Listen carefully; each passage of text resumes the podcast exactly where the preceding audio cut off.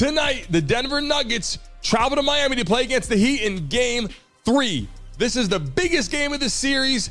Jimmy Butler, Bam Adebayo are going to be pumped up because all the celebrities are going to be in attendance, all the fans, all the who's who are going to be courtside. And if you ask me, the Heat need to win both games at home if they want to win the NBA Finals.